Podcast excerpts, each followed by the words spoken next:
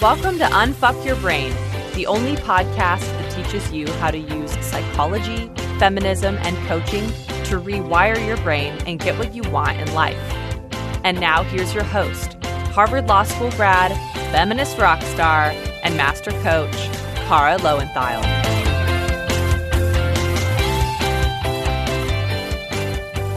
Hello, my chickens. How are you? Are we all surviving February? I was just laughing with my friend Kelly, who's a friend of mine from law school, because we used to have a rule that we're not allowed to make any life decisions in February, because especially in law school, February, you were just kind of like prone to lose your mind. Now that I know about thought work, obviously, I no longer have decision making rules for specific months, but I do sometimes have to ask myself, like, if it was light outside and warm, like, would I make the same decision? Right? What would I be thinking then? But we're almost to March. I think we're going to make it. And I really shouldn't complain because I just got back from a weekend in San Francisco where it was 60 degrees and beautiful. San Francisco was really bringing it. I decided to run away for the weekend to spend some time with my dear friends who live in the Bay Area. I got to spend six hours one day with my friend Rachel, who's an amazing coach, one of my best friends who I met in 2015 when I went to coach training. And then the next day, I got to spend another chunk of time with my friend Ashby, who is an amazing therapist and who I've known since I was 13. So that's like 25 years. That's crazy. And we were laughing about how her husband asked me a question about the Constitution.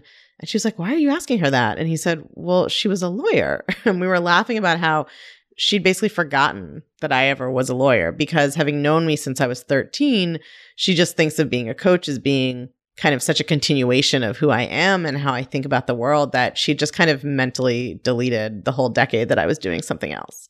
Right. Like we've known each other for a quarter of a century. So that was just a blip to her. We were talking about our senior yearbook pages because I looked at mine recently and so funny because on the one hand, I have grown and changed so much over time in the way that I show up and think about myself in the world. And yet, when I was 18, I was picking quotes from my senior page that were about like what constitutes the good life and about kind of literature and narrative. And then in law school, I was writing papers about narrative psychology and restorative justice. Like I've had these same intellectual interests in a way since I was a child, pretty much. So it's just so interesting to see sort of both how much you can change and then what, you know, stays the same. So anyway, I do not really have a very impressive segue to today's episode. Today's lesson is going to be on the shorter side, short and sweet, but it's such an important topic and you're going to want to re listen to it probably and really practice it because it's easy to understand, but it's very sneaky in operation. And it's something I see almost every single student I have do when they learn about how to change their thoughts. So I'm going to teach you all about that. Before I get to that, make sure you listen all the way to the end because I have a giveaway for you guys of something that I get asked for all the time. Okay. I have a free giveaway. So listen all the way to the end of the episode for that. Okay. So what are we talking about today? what is a silver lining? Let's talk about what that means in a thought work context. So it's only natural, I think, that when we learn we can change our thoughts, then we just want to change all of them right? That's why we were motivated to learn these tools in the first place. We want to change our thinking. So we jump in with both feet and we want to change all of our thoughts. But the problem is that when we try to do that, we're in a rush. And I talk a lot on the podcast and I coach in the clutch all the time about how it doesn't work to try to rush to change your thoughts for a couple of reasons.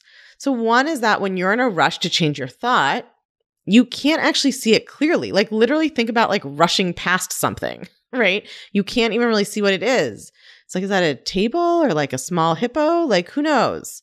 When you're in a rush, you can't see it clearly. And so often what we try to do is we don't slow down to really see and examine our underlying thoughts. So we just don't question parts of them. We just keep believing them. And then we try to think a better thought about it, right? Or we try to be more positive about it right? So I'm going to give you some examples to help you explain because it's simple to explain, but it's really mind blowing to see when you really start examining your own thoughts and seeing where you're doing this. So let's say you have a lot of negative thoughts about your job. Let's say you think your boss is an asshole and your colleagues steal your ideas and there's too much work and it's toxic, right? Just just for starters. you think this is a terrible job. So when you are in a rush to change that thought, right, and you're trying to get away from it, you don't even stop to notice that this is a terrible job is just a thought you have. So you start trying to really quickly think different thoughts like, this is a terrible job, but it's teaching me how to stand up for myself. Now, I call this silver lining it because you're keeping your assumption and your thought that your job is terrible. And You haven't interrogated or questioned that at all.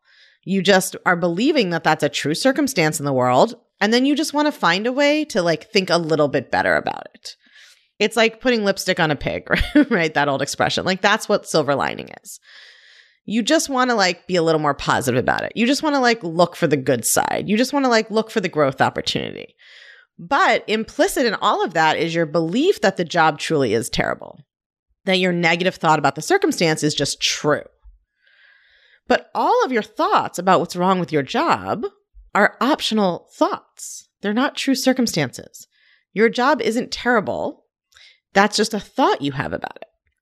And when you are in a rush to change it and you're trying to silver lining it, you are skipping over seeing how that is just a thought. You're letting that thought fade into the background like it's a true circumstance of life. And then you're just trying to think something positive about it right? You're looking for a silver lining to your job being terrible. This is kind of an aside, but I think anytime you have a thought about how you're going to stand up for yourself, that's a good sign that you are believing your thoughts about someone else's behavior and that you haven't really worked through your thoughts yet. It's almost always kind of a silver lining way because it links how you want to behave to your perception that other people's behavior is wrong and you have to teach them something with your actions.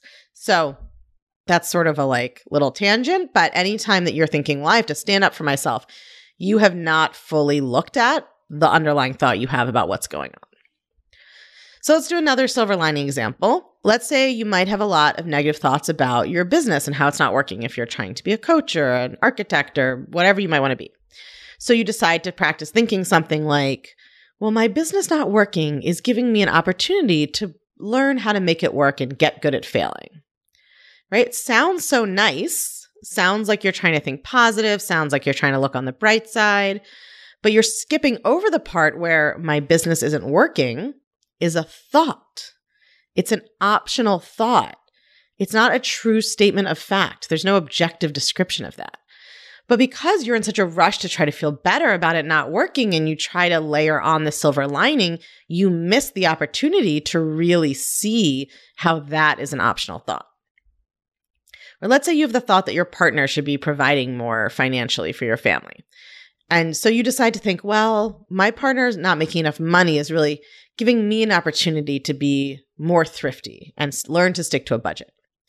Right? You're trying to find the silver lining, look on the bright side, what could be good about this, but you aren't questioning your belief that the underlying thing is bad, that you're, you're not questioning your belief that your partner's not making enough money right? You're taking that as a fact that not making enough money is like an objective fact. And then you're trying to find a way to feel better about it.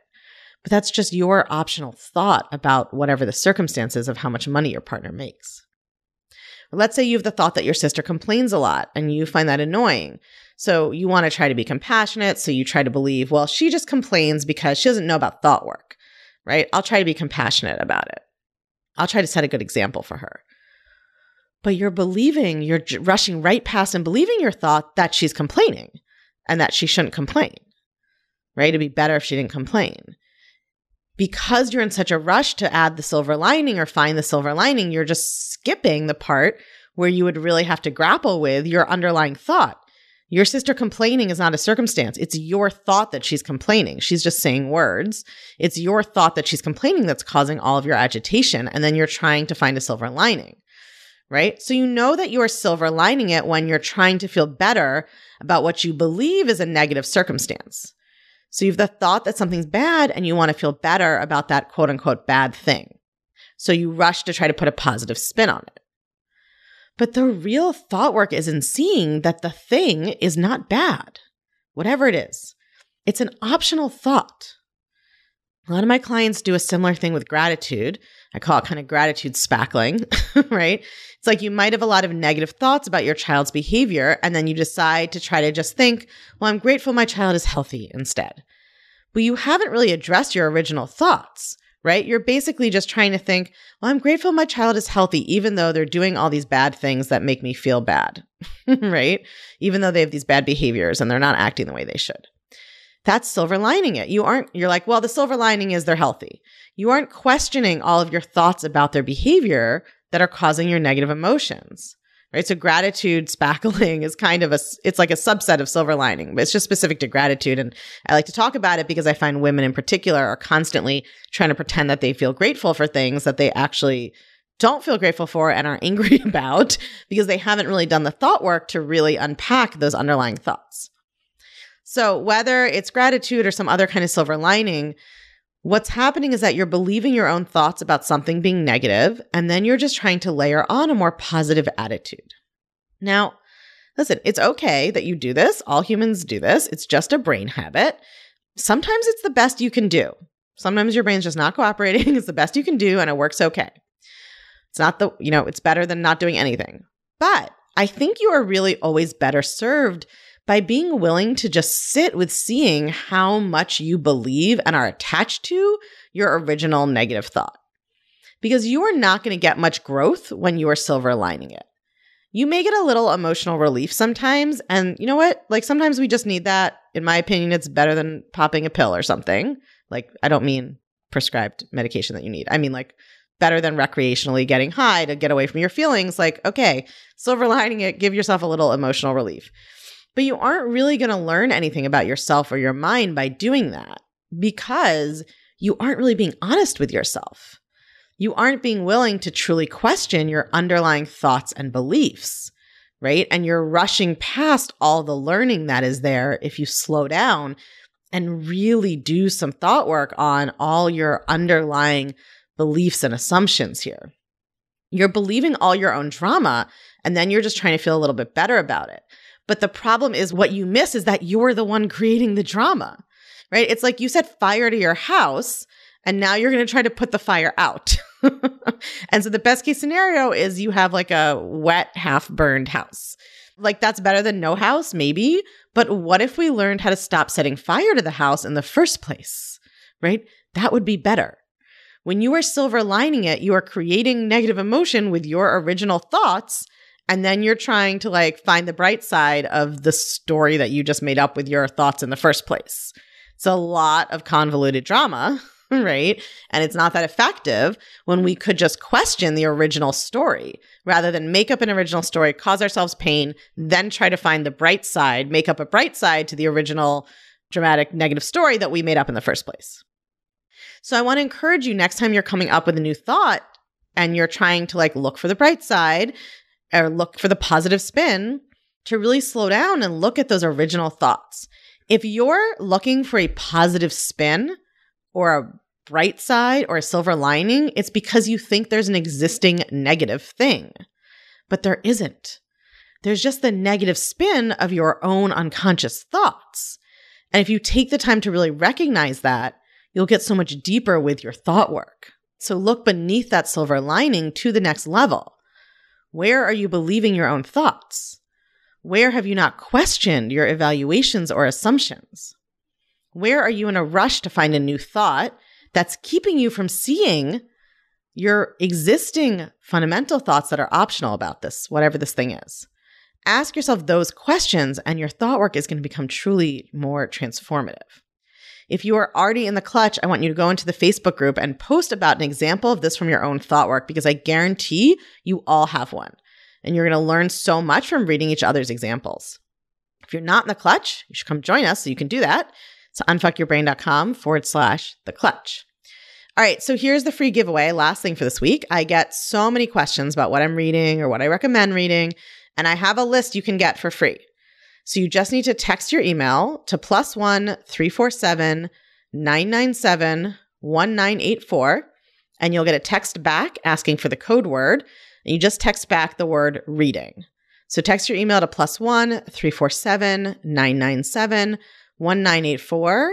And then when you get a text asking for the code word, you just text back the word reading.